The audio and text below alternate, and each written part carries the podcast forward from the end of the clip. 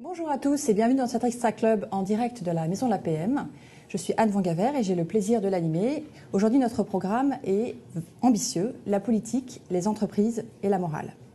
Nous avons en effet eu envie de faire écho à l'actualité politique particulièrement mouvementée de ces derniers mois et de nous interroger ensemble sur le rapport entre politique et morale, mais aussi sur la place que peut occuper la politique et aussi la morale au sein de l'entreprise. Alors, pour nous aider à prendre un petit peu de hauteur sur ces différentes questions et puis par rapport aux événements, nous avons la joie d'accueillir aujourd'hui André Comte-Sponville. André, bienvenue. Bonjour, merci. André, je pense que nos adhérents vous connaissent bien. Vous êtes donc philosophe et expert à l'A P M depuis vingt et un ans. Euh, vous, avez, vous êtes intervenu dans quatre cent quatorze clubs précisément. C'est votre quatre cent quinzième rencontre aujourd'hui. Vos thèmes de prédilection euh, sur lesquels vous êtes intervenu, donc c'était l'amour, le sens du travail, le bonheur, mais aussi le rapport entre capitalisme et morale, qui va nous intéresser aujourd'hui. Euh, donc vous avez à cœur de transmettre une sagesse pour notre époque moderne. Vous êtes un philosophe à la fois humaniste, matérialiste et rationaliste. Euh, vous avez écrit de nombreux livres et vous, vous êtes souvent, on vous entend souvent dans vos conférences. Et par ailleurs, vous êtes membre du Comité national consultatif d'éthique. Je ne le suis plus, puisqu'on n'a droit qu'à deux mandats de quatre ans chacun, donc j'ai fait les huit années. Oui. D'accord. Vous étiez membre. La vérité, de... ça m'a suffi. Donc, je... ça fait un an que je ne suis plus membre du comité d'éthique. Je suis très content et très honoré d'avoir été membre pendant huit ans, mais je suis assez soulagé que ça soit terminé, parce que malgré tout, c'est une charge assez lourde. D'accord. Bon. Alors, avant de démarrer cet échange, euh, je vous rappelle donc à tous ceux qui nous regardent que vous, on vous encourage à donc, poster vos réactions, vos questions sur la plateforme de façon à ce qu'on puisse les traiter au maximum durant cet échange qui va durer une heure. Euh, alors, la première question que j'aimerais vous poser, euh, André, c'est est-ce qu'on peut définir d'abord ce qu'est la morale ? On peut tout définir euh, par principe. Euh, oui, on peut définir ce qu'est la morale. Alors, moi, je dis la morale, c'est l'ensemble de nos devoirs et de nos interdits. Mais c'est-à-dire des obligations que je m'impose à moi-même, par différence avec les obligations légales, juridiques. Mmh. Non, la morale, c'est l'ensemble des devoirs et des interdits que je m'impose à moi-même, et non pas par intérêt. Comme par exemple, je peux m'imposer d'arrêter de fumer, mais là, ça ne relève pas de la morale, ça relève de l'intérêt, de l'égoïsme bien compris. Non, c'est l'ensemble des devoirs et des interdits que je m'impose à moi-même pour tenir compte des intérêts ou des droits de l'autre. Ce qui veut dire deux choses très importantes. La première, c'est que la morale n'est vraiment légitime qu'à la première personne. Contrairement à ce que beaucoup croient, la morale, ça ne sert pas à juger les autres. Ça sert à se juger soi. Ça ne sert pas à commander les autres. Ça, c'est pas de la morale, c'est du moralisme. Ça sert à se commander soi. Je dis souvent, euh, donc la morale n'est légitime qu'à la première personne. Pour les autres, le droit et la miséricorde suffisent. D'accord. Donc partant de cette conception de la morale que vous nous proposez, est-ce qu'il peut y avoir un rapport entre politique et morale? Quel peut être le rapport? Ben, il y en a forcément un. D'abord, le, le fait que nous sommes des, des individus donc soumis au devoir euh, et des citoyens euh, soumis à la loi. Nous sommes obligés moralement de, de faire notre devoir et nous sommes obligés légalement de respecter la loi, mais je dirais plus, nous avons intérêt à faire de la politique. Euh, parce que si on ne s'occupe pas de la politique, comme disait le philosophe Alain, la politique s'occupera de nous. Et, et donc, comme on doit faire les deux, il y a forcément un rapport. Mais ce qui me frappe surtout, c'est la différence hein, entre les deux. Euh, c'est que euh, la morale n'est pas politique, la politique n'est pas morale. Alors, expliquons chacun de, de ces deux points. Pourquoi est-ce que la morale n'est pas politique? Bah, parce qu'elle n'est ni de droite ni de gauche. Contrairement à ce que croient certaines personnes à gauche, pour lesquelles la morale est forcément de gauche, et à ce que croient certaines personnes à droite, pour lesquelles la morale est forcément à droite. La vérité, c'est que la morale n'est ni de droite ni de gauche, et donc elle n'est pas politique. Et deuxièmement, la politique n'est pas morale pour une raison très simple, c'est que ce ne sont pas les plus vertueux qui gouvernent, ce sont les plus forts. C'est-à-dire, dans une démocratie, les plus nombreux, ceux qui ont gagné les élections. Et dès lors, on ne peut pas unifier les deux, puisqu'il s'agit effectivement de deux de domaines, si l'on peut dire, très importants l'un et l'autre, indispensables l'un et l'autre, mais évidemment différents. La morale n'est pas politique, la politique n'est pas morale. J'ajouterais que par ailleurs, elles n'ont pas du tout euh, le même, les mêmes visées. Euh, parce que, par exemple, euh, la morale s'occupe surtout des fins, des buts. La politique s'occupe bien davantage des moyens. Prenons un exemple, le chômage. Que nous dit euh, la morale sur le chômage? Elle nous dit bah, il faut faire reculer le chômage. Alors, c'est très intéressant, mais, mais la vraie question, c'est pas est-ce qu'il faut faire reculer le chômage, c'est comment, comment est-ce qu'on le fait. Or, cette question, elle est politique. Si bien que moralement, on est tous d'accord pour dire qu'il faut faire reculer le chômage, mais ça, c'est pas un problème politique, ça fait pas beaucoup avancer le schmilblick. On n'est pas d'accord sur le comment, et ça, c'est le domaine politique. Et donc, la politique, forcément, elle est conflictuelle, parce que euh, quand tout le monde est d'accord, par exemple, pour dire que le bonheur, c'est mieux que le malheur, que la santé, c'est mieux que la maladie, c'est pas de la politique. La politique commence quand on n'est pas d'accord, justement, parce qu'il faut, parce qu'il faut régler nos, nos dissensus. Mm-hmm. Autrement dit, la démocratie, euh, qui est le meilleur des régimes politiques de très loin, euh, ça n'est pas l'absence de conflit. C'est la gestion pacifique des conflits. Et, et donc, forcément, c'est beaucoup mieux que, que la guerre civile. J'ajouterais, autre différence, que la morale, elle est désintéressée dans son principe. Je le disais en commençant, c'est l'ensemble de mes devoirs et de, et de mes interdits, non pas par intérêt, mais parce que je tiens compte des intérêts de l'autre, des, des droits de l'autre. La morale est désintéressée, aucune politique ne l'est. La politique de la France est au service des intérêts de la France et des Français. La politique de l'Amérique ou des U S A est au service euh, des U S A et des citoyens nord-américains. La politique européenne que nous voulons construire doit être au service de l'Europe et des Européens. Et, et donc, dès lors que la morale est désintéressée dans son principe et qu'aucune politique ne l'est, forcément, la morale ne dit pas ce que doit être la politique, la politique ne dit pas ce que doit être la morale. Du même coup, toute morale est universelle dans son principe.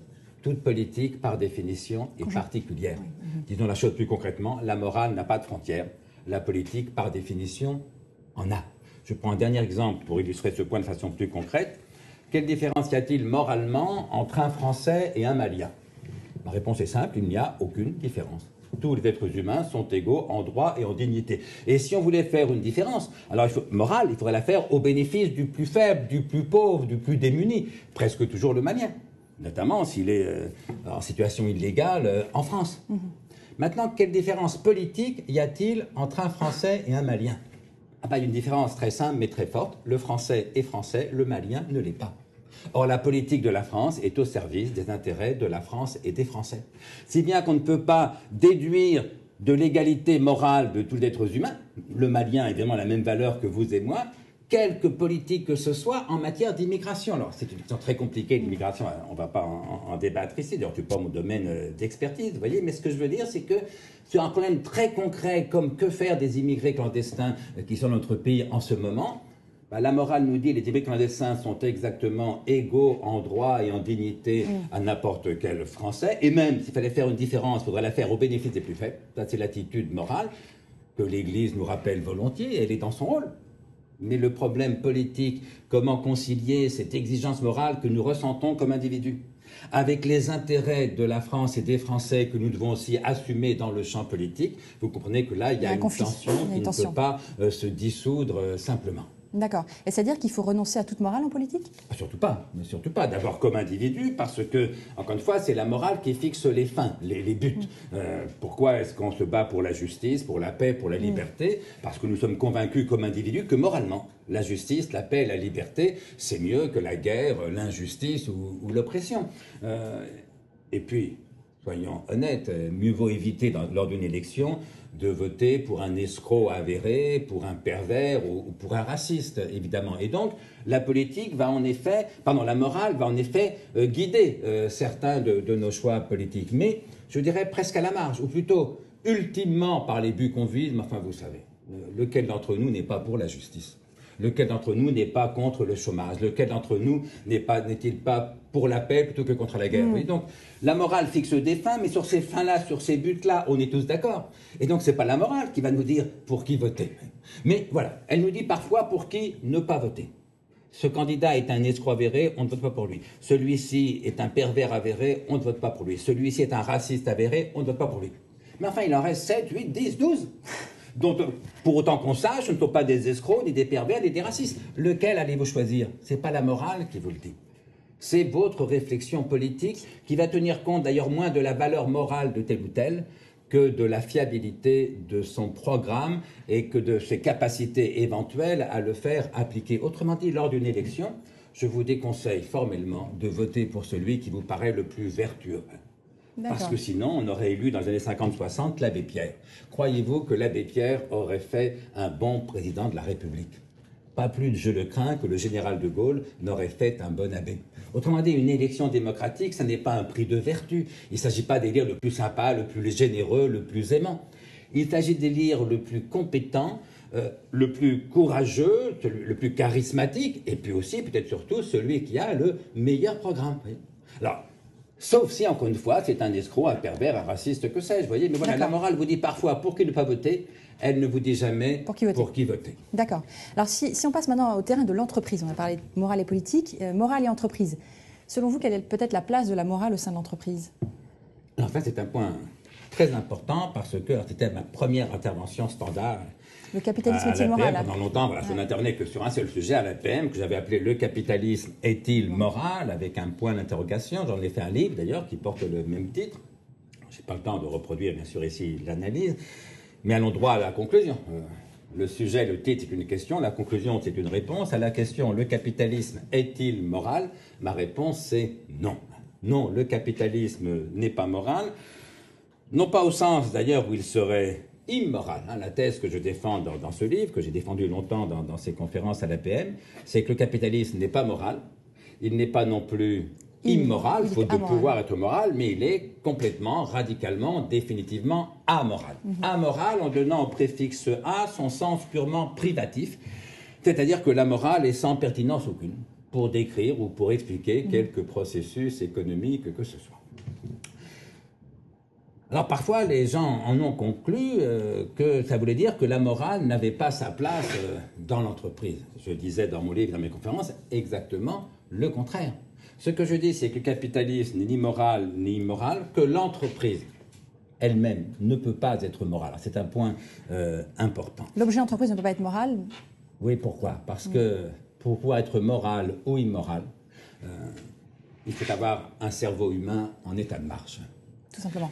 D'ailleurs, si nos études théologiques n'avaient pas connu le déclin que nous savons, et que personnellement, quoi qu'à thé, je regrette, mais à la question « une entreprise peut-elle être morale ?» tout le monde saurait que la réponse est non. Parce que pour être morale ou immorale, il faut avoir une âme. Or Dieu, dans sa sagesse, Dieu auquel je ne crois pas, mais on peut en faire les, les, une telle expérience de pensée, Dieu, dans sa sagesse, a donné une âme à sept milliards ou un peu plus d'êtres humains. Il n'est écrit nulle part qu'il aurait donné une âme à quelque entreprise que ce soit.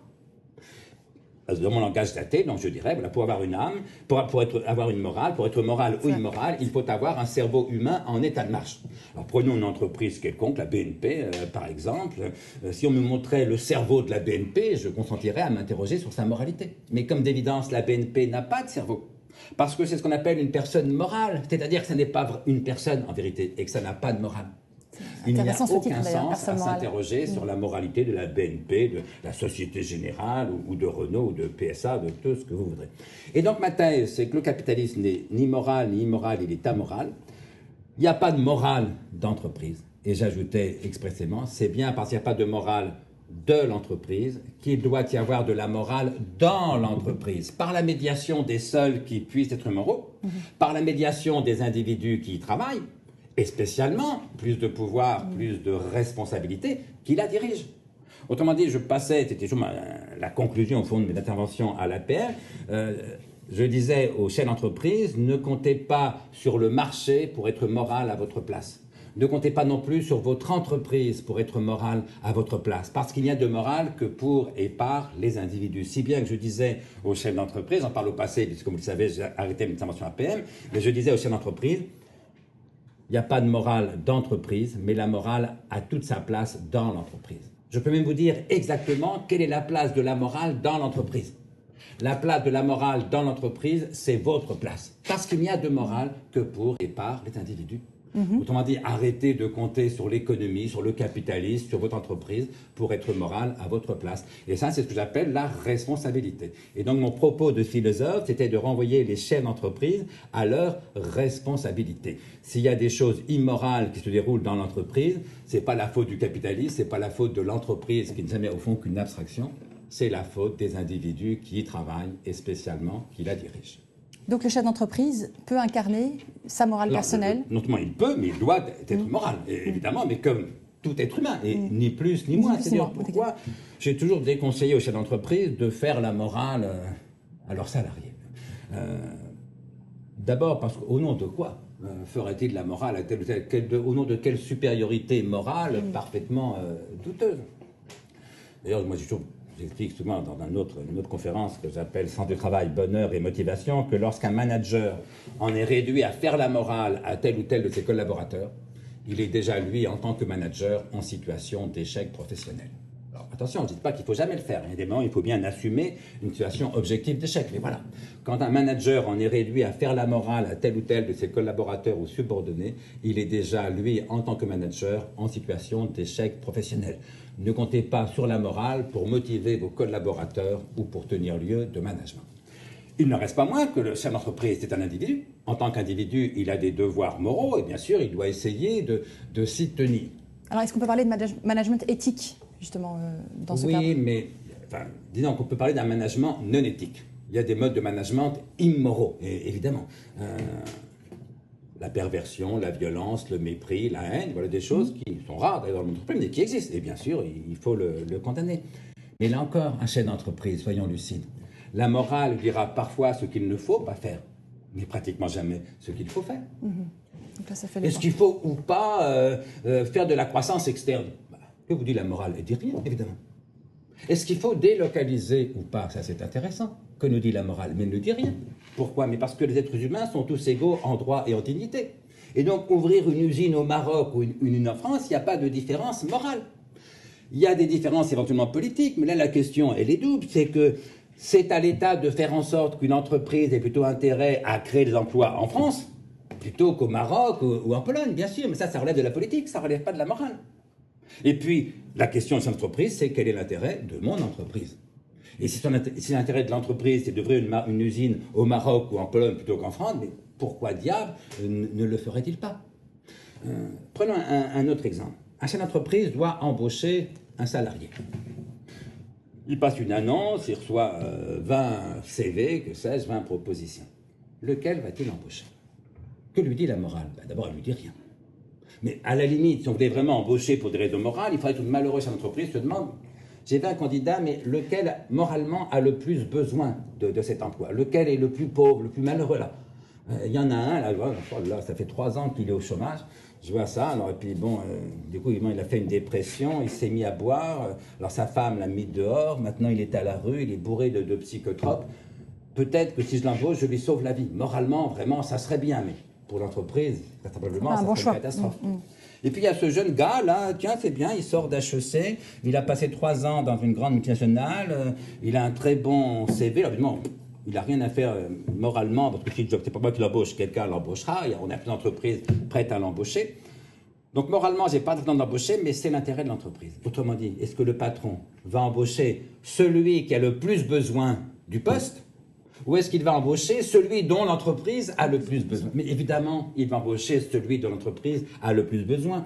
Et il serait absurde de le mettre au projet, c'est n'avoir rien compris à l'économie, à l'entreprise mmh. et au management. Sauf que, sauf que, il se trouve que ce très bon candidat, il est noir. Alors le patron te dit, bon, c'est le meilleur, mais non, je ne vais pas l'embaucher parce qu'il est noir. Alors là, la morale lui dit, non, pas ça, pas toi. Ou bien, ah oui, c'est une femme, elle va, elle va encore faire des gosses, c'est insupportable, préfère embaucher le numéro deux, là il est un peu moins bien, mais au moins c'est un mec. Là la morale lui dit, non, pas ça, pas toi. Autrement dit, vous voyez, la morale, c'est comme le démon de Socrate. Platon raconte dans l'apologie de Socrate que Socrate, lors de son procès, disait au juge, écoutez, je suis désolé, je vois bien ce que vous me reprochez, mais c'est pas de ma faute, moi j'entends des voix. Ou plutôt non, disait Socrate, j'entends une voix, une seule, qui d'ailleurs ne me dit qu'un seul mot, un seul. Non, c'est la voix de la conscience. Autrement dit, le patron qui doit embaucher ou qui doit délocaliser, euh, la morale ne dit jamais ce qu'il faut faire, mais parfois lui dira non, pas ça, pas toi. Choisir ses embauches selon des critères raciaux, des critères sexistes, la morale dit non, pas ça, pas toi. D'accord. Délocaliser, à mon sens, la morale ne dit rien, sauf évidemment si pour pouvoir délocaliser dans de bonnes conditions, il faut payer un politique, pratiquer je, mmh. je ne sais quelle magouille, faire de fausses déclarations fiscales. Là, la morale lui dira « non, pas ça, pas toi ». Et donc, la morale est à la fois extrêmement importante pour le chef d'entreprise, parce que savoir dire non, c'est très important. Mais vous voyez, elle ne tient pas lieu de compétences, elle ne tient pas lieu de business plan, elle ne tient pas lieu de, de management. D'aide à la décision. Enfin. Alors, il y a une question de Michel, euh, Club de Laval, qui demande « Quelle différence faites-vous entre morale et éthique ?» Est-ce qu'on peut rappeler rapidement cette différence? Alors, j'ai écrit beaucoup là-dessus, pour aller au plus bref, je dis la morale, c'est l'ensemble de nos devoirs et de nos interdits. L'éthique, c'est l'ensemble réfléchi et hiérarchisé de nos désirs. Parce que fort heureusement, dans notre vie, la plupart des choix ne relèvent pas de la morale. Par exemple, faut-il se marier ou pas? La morale ne vous dit rien, vous faites comme vous voulez. C'est mmh. pas une faute d'être marié, c'est pas une faute d'être célibataire. Faut-il faire des enfants ou pas? La morale ne vous dit rien. C'est pas un devoir de faire des enfants, c'est pas interdit euh, d'en faire. Euh, Faut-il faire plutôt de la philosophie ou du business? La morale ne vous dit rien. Et donc la plupart des choix vraiment très importants, parce que se marier ou pas, faire des enfants ou pas, choisir son métier, c'est quand même extrêmement important. La morale ne vous dit rien. Ça relève de ce que j'appelle l'éthique. Autrement dit, la question morale, c'est que dois-je faire? La question éthique, c'est comment vivre. La morale culmine dans la vertu, euh, l'éthique culmine dans le bonheur. Et, et donc on a besoin des deux. Mais attention de, de ne pas les confondre. Je précise que c'est le sens que je donne à ces deux mots. Hein. Ouais. Dans le dictionnaire, ils sont à peu près interchangeables. Mais puisqu'on a deux mots, moi je dis toujours autant s'en servir pour y voir plus clair. Ben voilà. J'appelle devoir ce qui relève des devoirs, j'appelle morale, pardon, ce qui relève des devoirs et des interdits. Autrement dit, de ce que je m'impose à moi-même pour tenir compte des droits et des intérêts de l'autre. Et j'appelle éthique l'ensemble hiérarchisé de mes désirs, autrement dit, les choix que je fais pour essayer de vivre mieux. Vivre mieux, ça laisse une place à la morale, mais pour la plupart des questions, ce n'est pas fort heureusement la morale qui répond. Alors pour faire écho à votre propos, un adhérent qui dit « morale rime aussi avec efficacité, pas de morale, pas d'exemple, pas d'autorité, pas d'action possible ». Donc je crois que ça fait écho à votre... Oui, on voudrait tous ça, mais c'est trop beau pour être vrai. C'est trop beau pour être vrai. Vous savez, l'un des fondateurs de, de l'A P M... je vais taire son nom, par discrétion, euh, a un jour embauché un jeune chercheur. Il lui a dit, écoute, voilà, je veux que tu me fasses une recherche pour montrer quel, est le rap quel rapport il y a entre la valeur morale du chef d'entreprise et la performance de l'entreprise. Mm-hmm. Et ce que voulait le fondateur en question, bien sûr, bah, c'est qu'on montre que plus le patron est moral, plus l'entreprise est performante. Notre jeune chercheur se met au boulot pendant trois mois, six, six mois, revient chez le fondateur de l'A P M avec un dossier gros comme ça. Le fondateur lui dit, oh, écoute, bon, ton dossier, donne-le-moi, je le dirai, je le regarderai, mais va à la conclusion.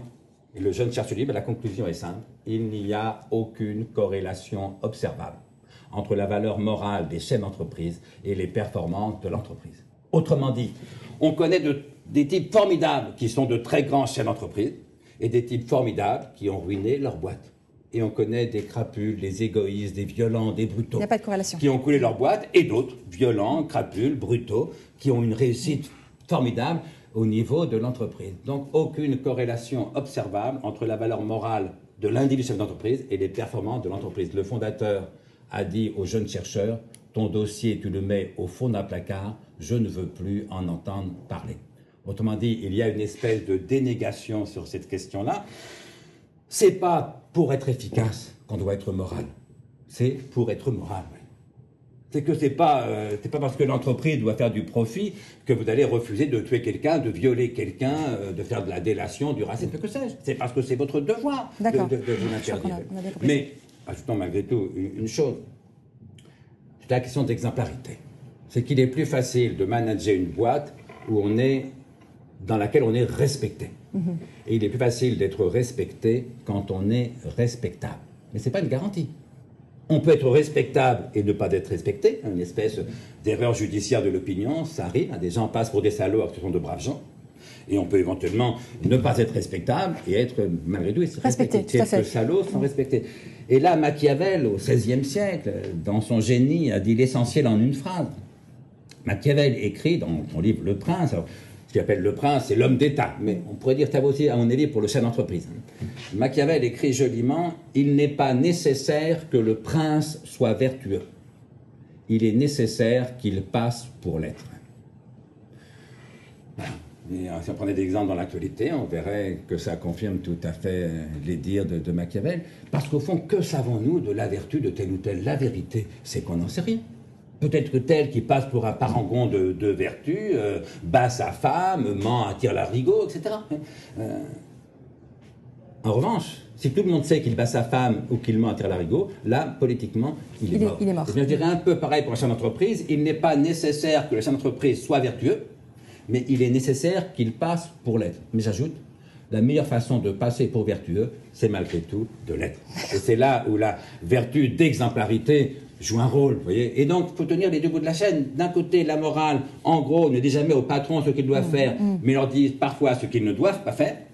Et s'ils respectent la morale, notamment dans ces interdictions-là, ils auront moins de mal à se faire respecter par leurs collaborateurs. Or, je ne crois pas qu'on puisse manager une entreprise quand on n'est pas respecté par ses collaborateurs. Alors, cette absence de corrélation entre morale et performance de l'entreprise, on la constate à court terme, mais également à long terme ? Vous diriez, vous diriez juste... Oui, en tout cas, c'est pas moi qui ai fait la recherche. Mais écoutez, je, je pense que oui. D'ailleurs, ça me fait penser, c'était pas exactement dans mes questions, mais le nombre de patrons, euh, notamment l'A P M, qui me dit non, mais les Américains, ils pensent qu'au court terme. Nous... Euh, On, tous les patrons de P M E, nous on, on pense au long terme. Vous répondez toujours, écoutez, sur le long terme, les Américains sont meilleurs que nous. Ouais. Ça, donc il faut arrêter de, de, de célébrer la, la, la petite ouais. P M E familiale. Il faut aussi rappeler que le but souhaitable d'une P M E, c'est de devenir une grosse entreprise. Hein. Il faut arrêter avec small is beautiful. Il euh, faut arrêter de, de culpabiliser tout ce qui relève de, du monde de, de la finance. Il faut oser assumer le fait qu'une entreprise, ça sert à créer de la richesse et que par définition, on n'en crée jamais. C'est son objet de toute façon. Alors, euh, je pense qu'on ne peut pas euh, éviter quand même d'effleurer un peu le sujet sur les affaires de, qui ont pollué cette campagne électorale. Donc, euh, nos adhérents nous demandent, voilà, on est, on est en plein dans les affaires euh, sur la politique. C'est légal, mais pas moral. Euh, ah, bah c'est vous... légal, t'en sais rien. Euh, parce que la présomption d'innocence ne vaut pas comme un non-lieu. Si ouais. on pense à, à l'affaire Fillon ou à l'affaire euh, Marine Le Pen, est-ce que c'était légal? C'est pas moi de le dire, ça sera au, au, au, au juge. Au, mmh. au juge. Donc, ouais. on n'en sait rien. Euh, il se peut que ça soit légal, faisons-en euh, l'hypothèse. Est-ce que ça serait pour autant immoral? Là encore, c'est difficile de savoir. Parce que si on prend l'affaire Fillon, euh, si Madame Fillon a vraiment travaillé, ben, c'est pas immoral de faire travailler son épouse. Si elle a quasiment rien fait, quand bien même elle aurait fait juste assez pour que ça ne soit pas vraiment un emploi fictif, on pourrait dire que moralement c'est discutable. Mais là encore, je vais vous dire, ça n'a pas beaucoup d'importance. La morale, ça ne sert pas à juger les autres, ça sert à se juger soi. Et donc là, la vraie question concernant euh, M. Fillon, c'est... Euh, la question juridique, est-ce qu'il y a ou pas emploi fictif? Ce sera au juge de décider, on, on verra bien. Et en attendant? Et la question politique, est-ce qu'il est encore en position, un, de se faire élire, deux, de gouverner dans de bonnes conditions? euh, la, la P M n'a pas à répondre à ça, mais moi, en tant qu'individu, je, je veux bien le faire, ça ne vous dérange pas. Euh, je pense qu'il ne peut plus être élu, et je pense que s'il était élu, il ne pourrait plus gouverner dans de bonnes conditions. Ça ne veut pas dire que c'est un salaud, une crapule ou un assassin, je n'en sais rien, c'est pas mon problème.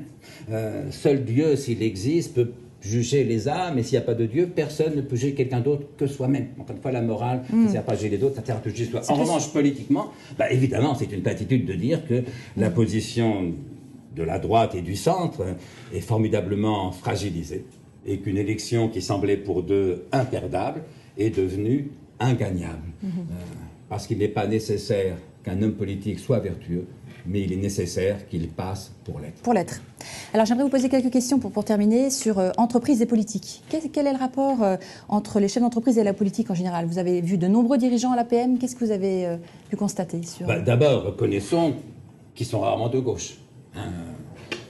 J'en ai vu quelques-uns, mais enfin, c'est quand même euh, l'exception. Ça s'éclaire très bien pour des raisons euh, sociologiques, des raisons de, de, de parcours individuel. Ça ne me gêne en rien, d'autant plus qu'ils m'ont toujours accueilli, moi, qui suis un libéral de gauche, mais qui est toujours voté à gauche. Et là, ils le savent, quoi. Quand ils ne le savent pas, je, je m'arrange pour, pour le leur dire à un moment ou l'autre. Ils m'ont toujours accueilli avec beaucoup d'ouverture, de, de, de cordialité. Donc c'est un très bon, très bon public. Leur erreur, parfois... Euh, c'est de croire que la politique, c'est comme le business. Euh, par exemple, il y en a un qui est un chef d'entreprise de l'A P M qui dit « mais c'est pas compliqué, il n'y a qu'à gérer la France comme une P M E ». Je lui dis non. D'abord, c'est très compliqué de gérer la France, et ensuite, la France n'est pas une P M E. Ensuite, les, les chefs d'entreprise sont convaincus que le fond du problème, c'est que les hommes politiques manquent de courage. C'est le mot qui revient toujours. Moi, je me demande par quel miracle, pour quelle raison les hommes politiques seraient moins courageux que je crois, les médecins, les avocats, les chefs d'entreprise. Sauf que le plus souvent, ce n'est pas une question de, de, de courage. On peut très bien prendre une décision qui sera impopulaire. Mais si on perd les élections six mois ou deux ans après que la décision est annulée, le courage n'aura servi à rien. Et donc la, la, la vérité, c'est que chef d'entreprise, c'est un métier difficile. Mais président de la République ou Premier ministre, c'est beaucoup plus difficile que chef d'entreprise. Euh, parce qu'il est très difficile de faire adopter dans une démocratie des réformes dont le peuple ne veut pas. C'est aussi bête que ça. Les chefs d'entreprise qui vendent des produits, ils vendent des produits de, que les gens désirent. Vendez une montre, ça tombe bien, il y a des millions de gens qui veulent une montre. Vendez des téléphones portables, des voitures, ça tombe bien, il y a des millions de gens qui veulent des voitures ou des téléphones portables. Vous vendez, si j'ose dire, un recul de trois ans de l'âge de la retraite. Mais personne n'en veut. Tous les sondages confirment que les Français n'en veulent pas. Vous vendez une augmentation de la T V A, mais personne n'en veut. Euh, voyez, et, et donc, c'est très difficile dans une démocratie de faire une politique dite courageuse, mais l'important, c'est pas que courageuse, c'est qu'elle soit efficace, quand les citoyens français n'en veulent pas. Et c'est pourquoi, moi, je rappelle toujours aux chefs d'entreprise, mais pas seulement, je l'ai aussi écrit souvent dans la presse, que dans une démocratie, en gros, on a les hommes politiques que l'on mérite. On ne fera pas croire que la France est un pays composé de soixante millions de personnages extraordinaires qui seraient malencontreusement gouvernés par un carteron de lâche ou d'imbécile. Ça n'est pas vraisemblable. Sans compter que l'urgence aujourd'hui, c'est de réhabiliter la politique. Eh bien, on n'y parviendra pas en crachant perpétuellement sur ceux qui la font. Alors, que l'homme politique soit parfois décevant, bah, mmh. ça, ça va de soi, évidemment. Parfois, scandaleusement décevant, ça peut arriver. À nous d'en changer. Et je dis souvent aux chefs d'entreprise, si nos hommes politiques ne vous plaisent pas, élisez-en d'autres, ou bien faites vous-même. Fabriquez-en d'autres. Parce que le rôle politique du chef d'entreprise, c'est pas de faire de la politique dans l'entreprise, parce que de même qu'il n'a aucune supériorité morale qui l'autoriserait à faire des leçons de morale à ses collaborateurs, il n'a non plus auquel, aucun statut politique qui lui permettrait d'influer sur les positions politiques de, de ses collaborateurs. Simplement, il peut assumer ses fonctions de citoyen en dehors de l'entreprise, et, et au sein de l'entreprise, ouais. Assumer ses fonctions, je dirais presque, de, de formateur ou, ou de pédagogue. Parce que là encore, les chefs d'entreprise ne cessent de me dire que les Français ne comprennent rien à l'économie. Malheureusement, c'est vrai, je le constate moi-même, mais je réponds souvent, écoutez, il y a davantage de Français en entreprise euh, que de Français à la Sorbonne, parmi mes, mes étudiants quand j'étais prof à, à la Sorbonne. Et donc, si les Français ne comprennent rien à l'économie, c'est sans doute en partie, c'est pas la seule raison, hein, mais c'est sans doute en partie parce que les chefs d'entreprise ne sont pas donnés les moyens en communication interne, en formation interne, de faire comprendre à leurs salariés, qui sont quand même la majorité de nos concitoyens, l'essentiel de l'économie. Qu'est-ce que c'est qu'un taux de profit? Qu'est-ce que c'est que la rentabilité? Qu'est-ce que c'est qu'un investissement? Qu'est-ce que c'est que la compétitivité? Sur quel problème bute la croissance en France, et cetera. Vous voyez. Alors, ce n'est pas un rôle militant. Hein. Un chef d'entreprise est militant par ailleurs, mais voilà, c'est un rôle pédagogique. Ça mmh. fait partie de sa responsabilité de, de formateur. Et il m'arrive de trouver que souvent, les, les chefs d'entreprise sont un peu, un, un peu prudents dans, dans ce domaine-là. Ils préfèrent taper sur les hommes politiques. Moi, je leur dis, écoutez, si ça vous fait du bien, continuez, mais ça ne sert à rien. Mmh. Alors, comment, concrètement, comment est-ce qu'on peut réguler le fait politique dans son entreprise? Comment encadrer la conversation politique qu'il peut y avoir? Est-ce est qu'il y a lieu de... Moi, je crois qu'il n'y a pas lieu d'encadrer, parce que le fait politique, comme vous dites, dans l'entreprise, il est forcément marginal. C'est-à-dire que celui qui fait de la politique dans son boulot, c'est une faute professionnelle. Donc, il n'y a pas à encadrer, il y a à empêcher, et sanctionner si la chose a lieu. En revanche, la politique sera présente à la cafette. Hein, les, les gens parlent en ce moment, on est en pleine campagne électorale, il se passe tous les huit jours un renversement spectaculaire. Il va de soi que les salariés à la cafétéria vont en parler. Mais là, il n'y a pas à réguler, parce que le patron n'a pas à réguler la parole de ses collaborateurs quand ils sont à, à la cafétéria. Et, et donc, moi, je plaiderais là, pour le coup, on pourrait presque adapter le, le modèle de la laïcité euh, tel qu'il fonctionne vis-à-vis des religions dans l'entreprise. Vous avez, vous avez que l'Europe, de ce point de vue, a un peu clarifié les, les choses euh, récemment. On pourrait appliquer un peu le même modèle euh, à la politique. C'est-à-dire que les... les Les individus ont bien sûr le droit d'avoir les options politiques qu'ils veulent, comme ils ont le droit d'avoir la religion qu'ils veulent. Ils ont le droit de les exprimer quand c'est de façon non ostentatoire, que ça ne perturbe pas évidemment le travail. Mais et du même coup, cette expression politique est forcément marginale, non pas dans le travail, c'est pas le cœur du métier, c'est le moins qu'on puisse dire, mais si ça se passe à la cafétéria, au restaurant d'entreprise, il serait parfaitement vain, d'ailleurs impossible, mais quasiment tyrannique de prétendre l'interdire. Alors... Certains adhérents se, se demandent, est-ce que ça ne devrait pas être le rôle de l'école d'expliquer l'économie justement aux citoyens? Alors voilà, euh, je disais que Les chefs d'entreprise aiment bien taper sur les politiques. En vérité, euh, ils ont trois têtes de Turc, hein, nos chefs d'entreprise. Les politiques en tête, les journalistes en second et les enseignants en troisième. Et là encore, je leur dis, mais écoutez, allez-y, si ça vous détend, c'est mieux qu'un ulcère à l'estomac, vous voyez, mais ça ne sert à rien. Euh, essayez plutôt d'être efficace. Par exemple, je demande, tout mon chef d'entreprise, la dernière fois que vous avez invité à déjeuner euh, le directeur du, du lycée de, de votre petite ville, euh, ou le recteur, ou le patron de l'université, c'était quand? Je me dis, soudain, on n'a jamais invité aucun directeur, aucun recteur, aucun patron d'université. Bah, c'est dommage quand même. Parce que l'entreprise doit forcément travailler, sinon avec l'école, mais du moins ils ont besoin de l'école, doivent travailler avec l'université. Mmh. Si personne ne se parle, comment ça va se faire? Alors je veux bien qu'on tape à longueur de journée sur les enseignants, qui ont leurs défauts aussi, hein, je pourrais le faire moi-même, je les connais bien, mais c'est moins important que de créer du lien. Voyez. Euh, on pourrait dire la même chose avec la presse, plutôt que de taper sur les journalistes, quelle attitude active, proactive avez-vous vis-à-vis de la presse locale chez vous? La dernière fois que vous avez rencontré un directeur du journal, un journaliste, c'était quand? Le plus souvent, bah, c'est quand j'ai fait un plan, un, un plan social, euh, ils, ont, ils ont fait une émission à la télé, vous voyez, c'est quand même dommage d'attendre qu'il y ait un plan social pour commencer à, à communiquer. Encore une fois, les politiques, les journalistes, les enseignants ont, ont leurs défauts, leurs faiblesses. L'école en France ne va pas mal, j'en ai douloureusement conscience, vous voyez, mais plutôt que de taper perpétuellement sur ces différentes catégories, euh, ça ne fait pas avancer le schmilblick. Demandons-nous plutôt ce qu'on peut faire pour faire un peu évoluer les choses. Alors je sais bien que s'agissant de l'école et de l'entreprise, euh, l'école elle-même est réticente. Enfin, les enseignants, les universitaires eux-mêmes sont réticents, peut-être un peu moins aujourd'hui qu'il y a quinze ou vingt ans, mais je dirais c'est justement parce que c'est difficile qu'il faut essayer. Parce que l'université a besoin des entreprises, les entreprises ont besoin de l'université, et donc il est très important de créer du lien, des occasions d'échange entre ces deux milieux, qui ne se connaissent pratiquement pas, qui, qui mmh. s'ignorent et qui, du même coup, volontiers se méprisent. Alors que l'école va pas bien, mais il y a de merveilleux enseignants, pas tous, mais il y en a, euh, et il y a de merveilleuses entreprises, et pas tous, mais souvent d'excellents chefs d'entreprise. Alors que pensez-vous de, de la remise en cause du clivage droite-gauche, que vous avez évoqué tout à l'heure, au profit d'un clivage plutôt progressiste, conservateur, conservatisme? Écoutez, là, il est un peu tôt pour s'en...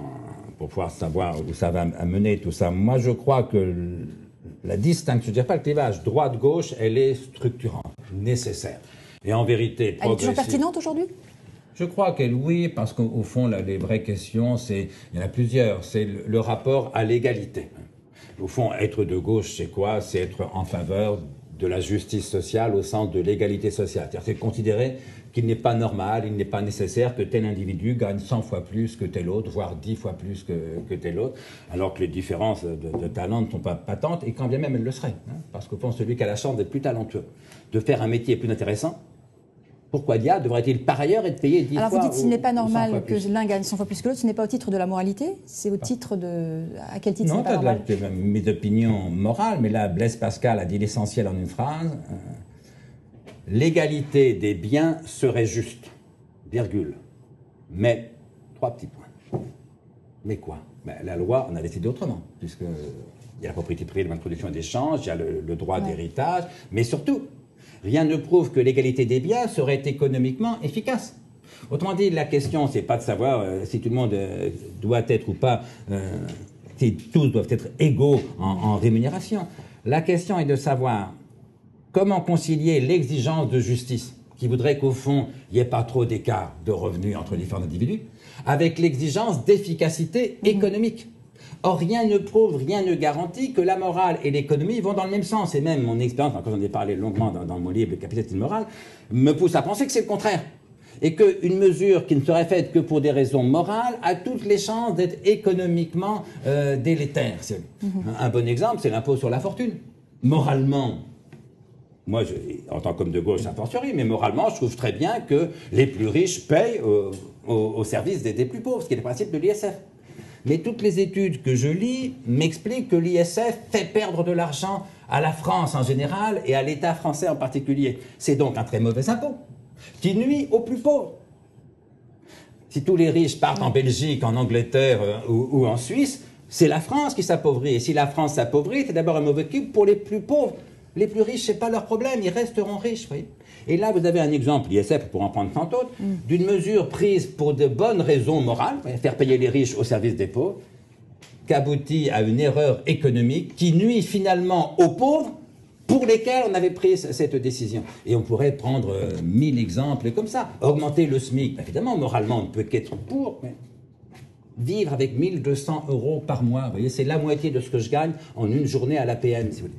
Est-ce que moralement, ça vous paraît normal qu'un philosophe futile talentueux gagne en une journée à l'A P M deux fois le SMIC, quatre fois quand j'interviens dans une entreprise autre que l'A P M?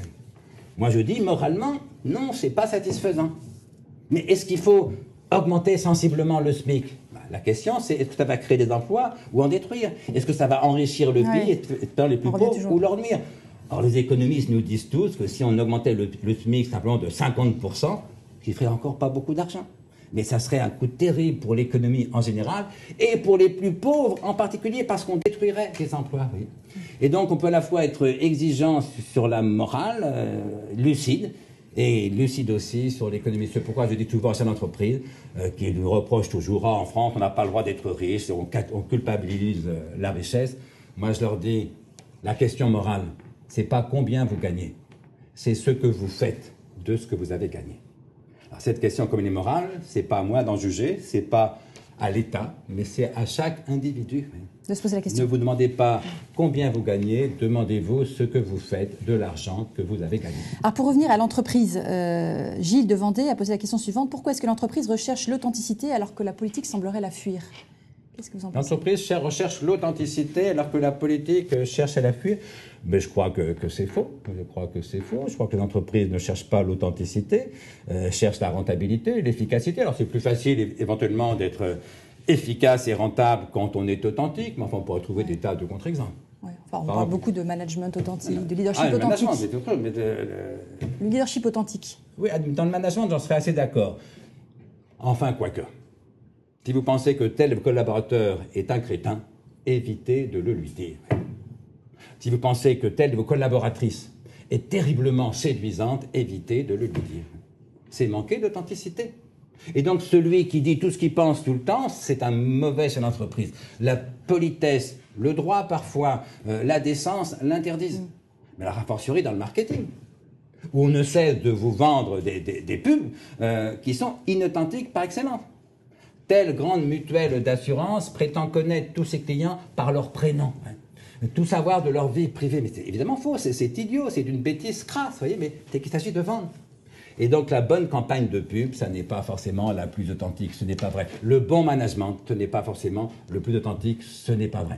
C'est le plus respectueux, peut-être. C'est le plus efficace, sans doute. Le plus authentique, pas forcément. Et puis il est parfaitement faux que nos hommes politiques soient tous inauthentiques.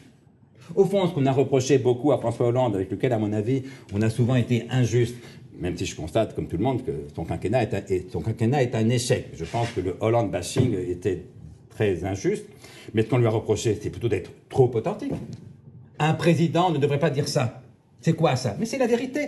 Il a dit simplement ce qu'il pensait. Il a été authentique. Et du même coup, il est hors d'état de, de, de se présenter. Je ne vois pas en quoi euh, M. Macron, euh, M. Mélenchon euh, seraient moins authentiques que la plupart de nos chefs d'entreprise. Pas du tout.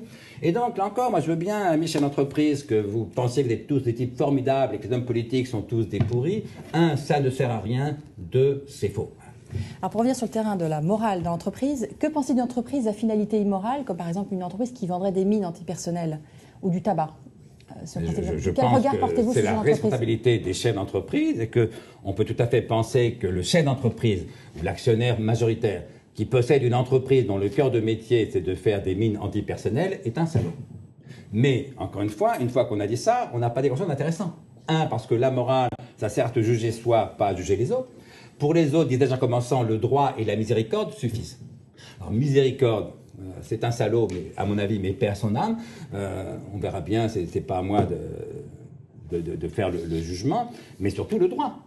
à nous de donner les moyens juridiques pour qu'il n'y ait plus d'entreprises, éventuellement dans notre pays ou en Europe, qui produisent des mines antipersonnelles. Vous voyez, mais là encore, si vous comptez sur la morale pour faire reculer les mines antipersonnelles, vous avez du souci euh, à vous faire.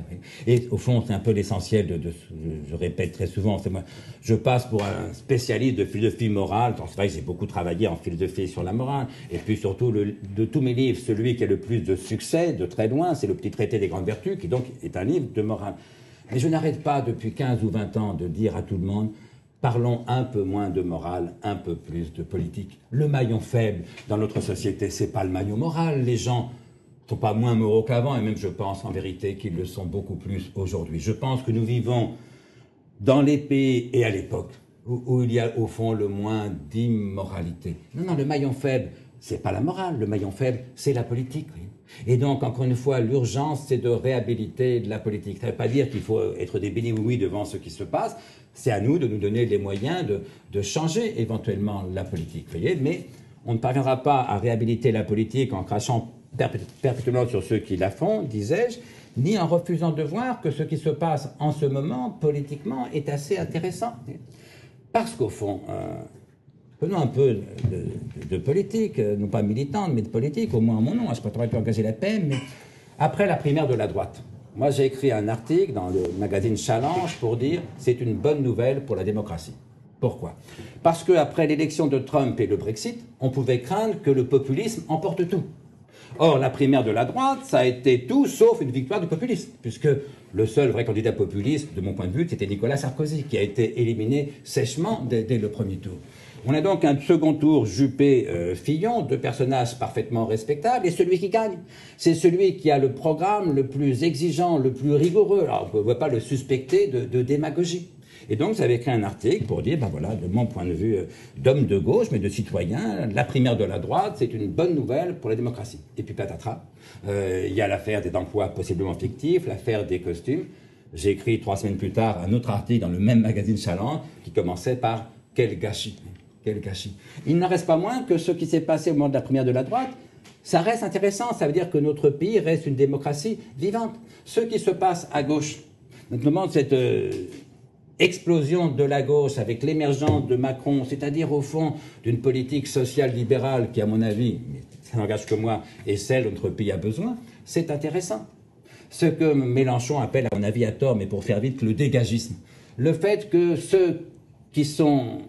retenus aujourd'hui, c'est pas ceux qu'on connaît depuis toujours, c'est au contraire plutôt des nouveaux. Le fait que Sarkozy, Juppé, euh, Hollande euh, aient été amenés à quitter mmh. la scène politique, ça veut dire qu'il se passe quelque chose, et donc il serait dommage de passer notre temps à nous lamenter, d'en rajouter encore dans, dans le pessimisme ambiant, alors que notre pays a besoin au contraire de courage, de dynamisme, je dirais pas d'optimisme, mais je dirais de confiance.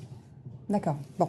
Alors, j'ai une dernière question à vous poser sur le rapport entre droit et morale. Euh, donc, un, un adhérent, Christophe de Marche de Bretagne, a posé la question « Partagez-vous le constat que droit et morale sont trop souvent antagonistes ?» Non, non, non, parce que d'abord, je, je crois qu'ils n'ont pas à être identiques. Hein. Le, la morale, c'est ce que je m'interdis à moi-même. Le droit, c'est ce que l'État m'interdit. Ce sont deux choses complètement différentes. Par exemple, aucune loi ne vous interdit d'être égoïste. C'est tant mieux, on serait tous en prison. Mmh. Et pourtant, moralement, on est tous d'accord pour dire que l'égoïsme, c'est mal et que la générosité, c'est bien. Euh, et inversement, il euh, y a une loi en France qui interdit l'euthanasie. Ça ne m'empêche pas de penser que l'euthanasie est moralement légitime dans certains cas, et parfois moralement exigible. C'est-à-dire qu'il n'est pas du tout impossible que, si je me trouvais, je ne souhaite pas évidemment, mais... dans le cas de, de la mère de Vincent Humbert, ce jeune tétraplégique, mmh. aveugle, qui supplie sa mère de, de le faire mourir, euh, elle l'a fait, et j'aurais sans doute fait pareil, ça avait été mon enfant. Et donc le fait que l'euthanasie soit légalement interdite, ça ne dit rien sur la moralité ou l'immoralité mmh. de l'euthanasie. À l'inverse, le fait que l'avortement dans les onze premières semaines de grossesse soit légalement autorisé, ça ne dit rien sur la moralité de tel ou tel avortement. C'est-à-dire pourquoi la loi Veil est une excellente loi. Parce que la loi Veil ne dit pas l'avortement est moralement innocent. Elle dit l'avortement est légalement autorisé. Et donc voilà, qu'il y ait une différence entre le droit et la morale, c'est une excellente chose. Et moi, je m'inquiète plutôt, non pas quand ils sont antagoniques, mais quand on prétend les confondre. Quand le juge prétend non plus sanctionner une violation de la loi, mais prétend sanctionner une violation de ce qu'il considère euh, la morale. Prenons un exemple extrême, mais imaginez qu'un jour un juge dit d'un chef d'entreprise « Écoutez, monsieur, vous n'avez violé aucune loi, je vous l'accorde, mais je vous tiens pour un salaud, ça sera dix années de prison ferme. » C'est la fin de l'état de droit, précisément. Mmh. L'état de droit suppose qu'on ne condamne pas les gens pour immoralité, encore une fois, personne n'en peut juger que pour soi, mais qu'on les condamne pour illégalité, pour violation de, de l'illégalité. Et donc qu'il y ait euh, ce, ce décalage entre le droit et la morale, ça me paraît une bonne chose. Il y aurait antagonisme, peut-être qu'on trouverait des cas, peut-être que c'est à ça que pense euh, notre interlocuteur, mais évidemment, si le droit vous ordonne quelque chose que vous considérez comme immoral, là, il peut y avoir de, de, de vrais problèmes. Et il faut que la législation évite ce genre de situation. La loi Veil, là encore, est un bon exemple. L'avortement est légalement autorisé, mais les médecins qui considèrent comme immoral de pratiquer un avortement ont ce qu'on appelle la clause de conscience. Ils ont le droit de refuser, justement pour éviter l'antagonisme. Mais éviter l'antagonisme, ça n'est pas une raison pour confondre le droit et la morale, qui sont deux choses différentes et qui doivent impérativement rester différentes. Alors, une question de, de Stravilli euh, demande « Quel message souhaiteriez-vous transmettre à des jeunes en formation, peut-être pour devenir de futurs chefs d'entreprise ?» Dans, dans ce contexte, donc, suite à tout ce que vous avez dit sur euh, l'engagement politique, euh, l'action dans laquelle on doit s'engager, qu'est-ce que vous aimeriez transmettre à des jeunes qui, qui veulent devenir chefs d'entreprise ? D'abord, n'ayez pas peur et n'ayez pas honte d'être chef d'entreprise. C'est ce qu'il faut dire, c'est que chef d'entreprise, c'est un très beau métier. Euh, on en a besoin. Et on a besoin, en vérité, de bons chefs d'entreprise, bien davantage que de chefs d'entreprise bons. Bons chefs d'entreprise, c'est-à-dire compétents, efficaces, performants, plutôt que chef d'entreprise bon, c'est-à-dire plein d'amour, de générosité ou de compassion. Oui, deux termes différents. Comprenez-moi bien, je mets l'amour, la générosité et la compassion plus haut que la performance, la compétence ou l'efficacité. Mais j'ai pas besoin de chef d'entreprise pour être généreux, juste ou aimant ou compatissant. N'importe qui peut l'être. J'ai besoin de chefs d'entreprise pour créer des boîtes, pour les développer. Et là, le vrai critère, c'est l'efficacité. Et donc, n'ayez pas peur, n'ayez pas honte d'être chef d'entreprise, n'ayez pas honte de créer de la richesse, de faire du profit. Une fois, lors d'une conférence, c'était pas à l'A P M, mais je rappelle en introduction que l'une entreprise, en, en économie capitaliste, et sauf exception, c'est d'abord de créer de la richesse. Et donc, n'ayons pas peur des grands mots, de faire du profit. Et que c'est bien qu'une entreprise, par définition, n'en fera jamais trop. Dans le débat, un monsieur lève la main pour dire « Non, vous devez parler de profit, il ne faut pas faire ça parce que les Français ne veulent pas entendre ce mot-là. » Très bien. Après la, la rencontre, il y a un cocktail. On me présente ce monsieur. C'était le patron du MEDEF local. Je lui ai dit, écoutez, cher monsieur, si même le MEDEF n'ose plus parler de profit, il y a vraiment quelque chose de pourri dans, dans le royaume de France, vous voyez. Mm. N'ayez pas peur de gagner de l'argent, n'ayez pas peur de faire fortune, comme dirait euh, Macron, mais ne croyez pas que gagner de l'argent ou faire fortune, ça dise quoi que ce soit sur votre qualité d'homme. Morale. Parce que ce que vaut un homme, ce n'est pas l'argent qu'il gagne, c'est la quantité d'amour, de courage, de justice, de compassion dont il est capable. Et donc, ce que j'appelle la distinction des hommes, pour une expression de Pascal, euh, ne comptez pas sur l'économie pour sauver votre âme, ni sur votre vertu pour faire croître votre entreprise. Parfait, je pense que c'est une belle conclusion. Alors, je prends une dernière question de Jean-Claude qui a posé beaucoup de questions, donc je, je prends cette question. Est-ce que la plus grande transparence de notre société va avec plus de morale ? Pour une part, au fond, oui. Alors, des fois, la transparence me paraît excessive. Ça. D'un côté, je suis gêné de savoir combien coûtent les costumes de M. Fillon. Je trouve que ça ne me regarde pas. Mais d'un autre côté, c'est vrai que six mille cinq cents euros, là encore pour les gens qui gagnent le SMIC, ça leur paraît une espèce de scandale. Et en plus, offert par un autre qui est totalement euh, saugrenu, évidemment. Vous voyez, donc, je suis partagé là-dessus. Je crois que notre pays, souvent, veut trop de transparence. Les gens ont droit au respect de, de, leur, vie, vie de leur vie privée. Et en même temps, force m'est de reconnaître que ce surcroît de transparence, parfois cet abus de transparence, tend à rendre inacceptables des comportements en effet moralement euh, discutables, mais qu'auparavant on tolérait parce qu'on n'en était pas informé. Et donc, comme souvent, il y a une espèce d'ambivalence. C'est pas tout blanc, c'est pas tout noir. Euh, la transparence, euh, il faut un peu de transparence, pas trop. Euh, il faut... Alors, on n'a jamais trop de morale, mais on a besoin de morale pour faire de la politique, mais ne comptons pas sur la morale pour tenir lieu de politique. Alors, merci beaucoup André pour tous ces propos. Euh, donc aujourd'hui, c'est une date importante pour vous, puisque donc, vous avez fait quatre cent quatorze rencontres en club, et donc vous avez souhaité euh, à l'avenir intervenir d'une autre manière, mais ne, ne, arrêtez vos rencontres en club. Donc avec, avec Stéphane, que j'invite à me rejoindre, Euh, nous aimerions vous, vous demander un petit peu quel bilan vous tirez de... Stéphane, bonjour. Stéphane, ah, ravi. De ces vingt années passées à l'A P M, quel message vous aimeriez transmettre à nos dirigeants? Le, le premier message, c'est que Stéphane a quand même vieilli beaucoup moins que moi. Je sais bien qu'il était plus jeune dès le départ, mais je suis surpris oui, de vous trouver... Mais j'ai la technique d'Oriane Gray, si tu veux. Écoutez, moi, ça a été quand même une grande aventure. quatre cent quatorze interventions en club sur vingt ans. Pendant longtemps, j'en faisais trois par an, donc trois par mois, trente par an. Là, j'ai fait plusieurs années, j'en marquais plus qu'une par mois, donc neuf ou dix par an. Mais ça a été quand même une grande occupation euh, qui m'a nourri.